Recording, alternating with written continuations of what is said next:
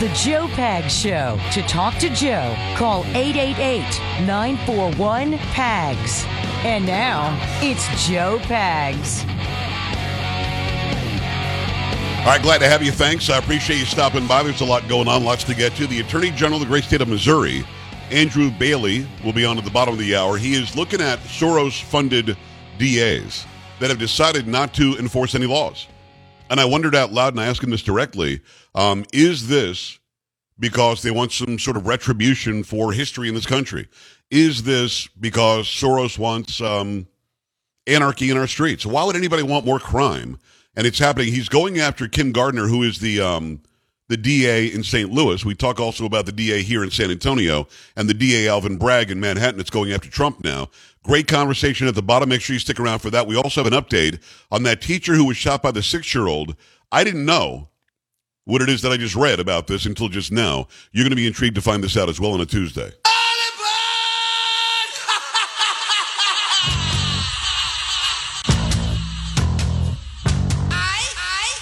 That's a crazy train Tuesday. Carrie, how's it going? It's going okay. Glad to hear it. Polo making it happen. Sam, get it done.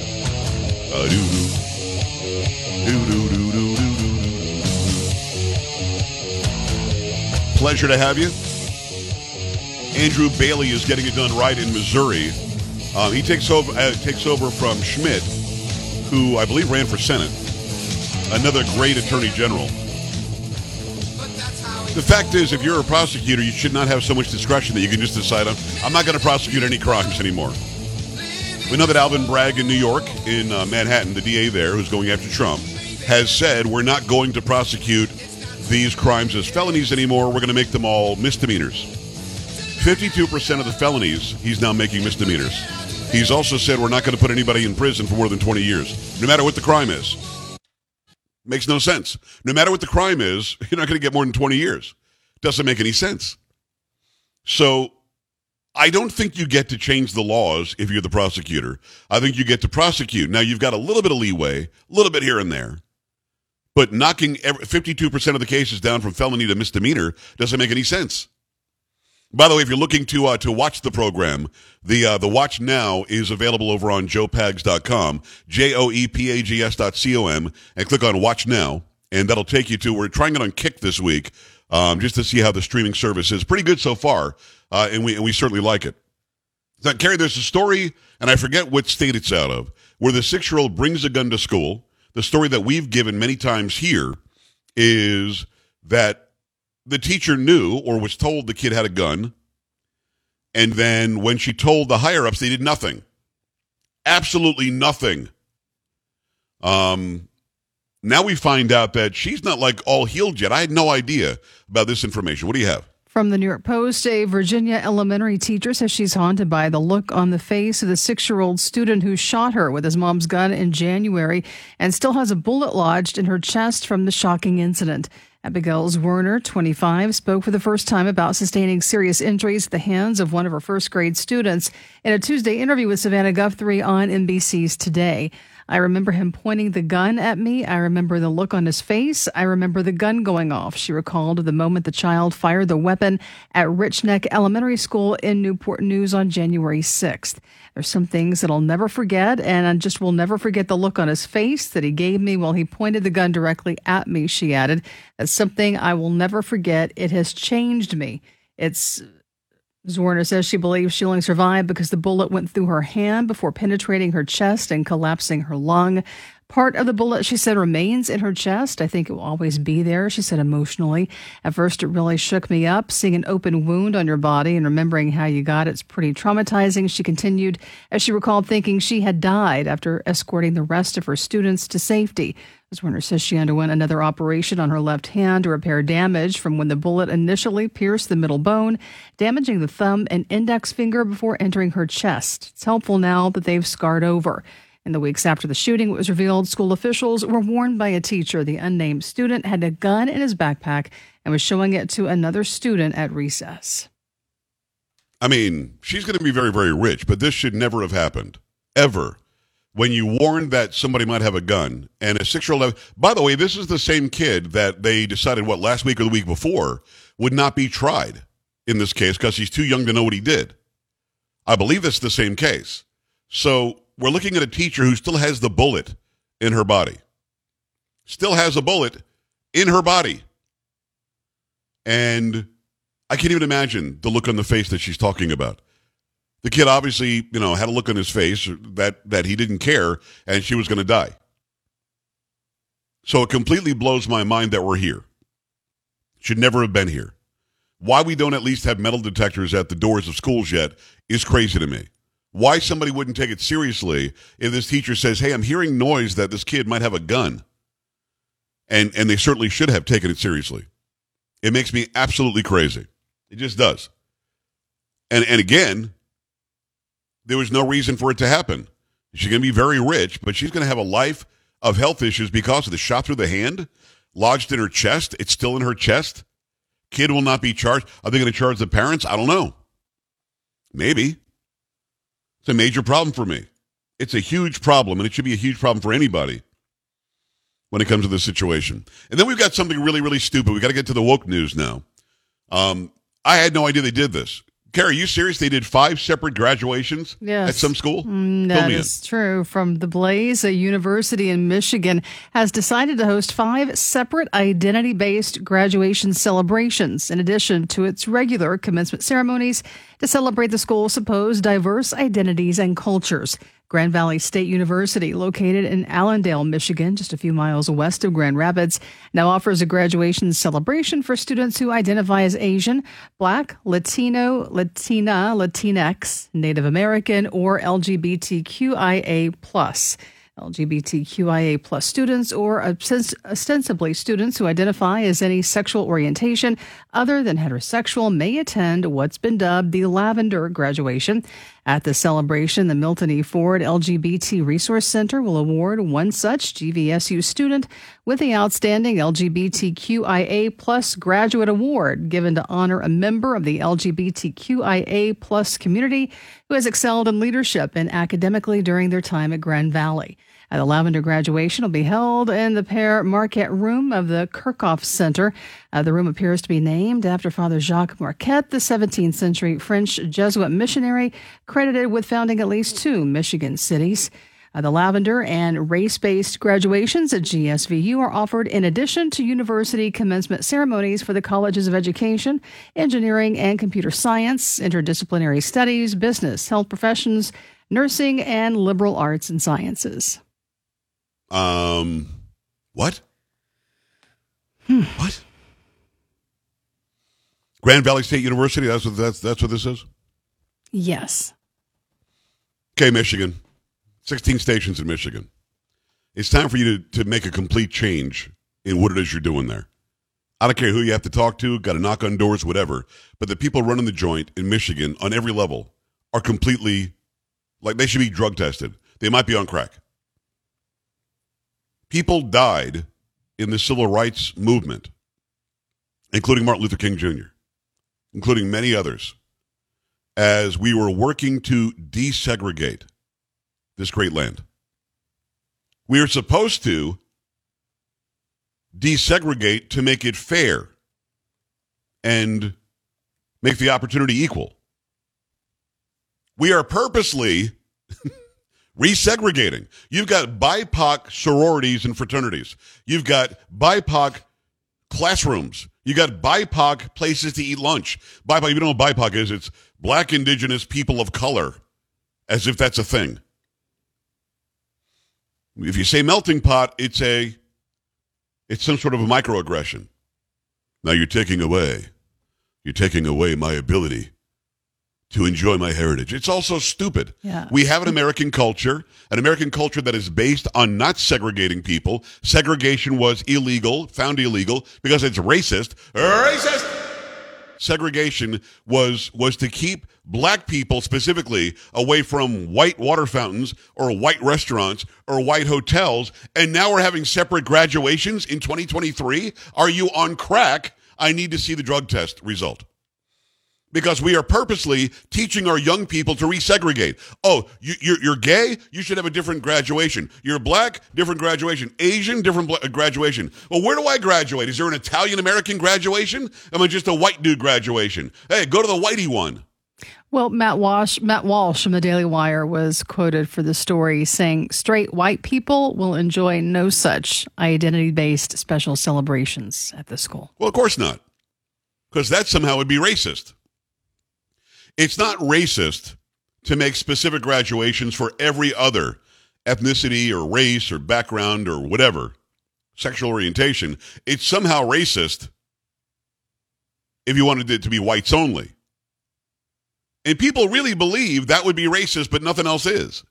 And it doesn't make any sense. And we keep doing this in our society as if this somehow is the right way to go. Why do we need to prop people up by their ancestry? You had no input on what your ancestry is. No input whatsoever on what your gender is. No input whatsoever on what your race is. None. So why is it that I'm supposed to walk around and honor whatever your ancestry is by giving you something separate and away from everybody else? Please stop it. And Michigan, listen, I love you. Girl, love. I love you. You got to stop. You're making my stomach hurt. You're making my face hurt. Stop it. You at some point need to stop because you had nothing to say. The immutable traits that you have were not up to you. I don't have to treat you differently because of them. And I don't want you to treat me differently because of them. We should all graduate together. We listen, I graduated in 1984 from, from high school. We never would have considered this. This would have been so racist, it would have been unheard of. Some idiot at Grand Valley State University in Michigan thought this was okay and a good idea. And a bunch of lemming little idiot graduates all said, Yeah, I deserve my graduation away from those people. That's what the Democrats did for, for centuries in this country to black people. And you, you're bringing it back? Come on, dude.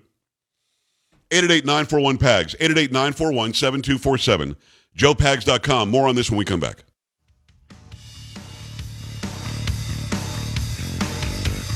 Joe Pags.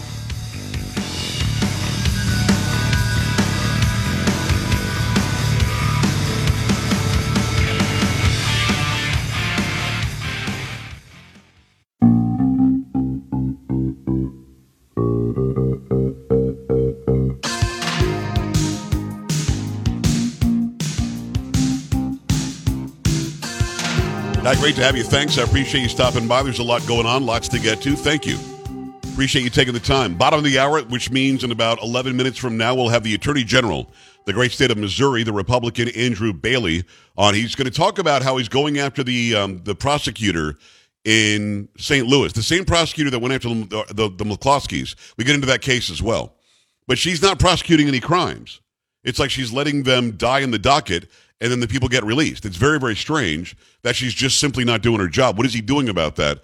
Also, he's got uh, a bunch of lawsuits against the Biden administration over collusion with big tech.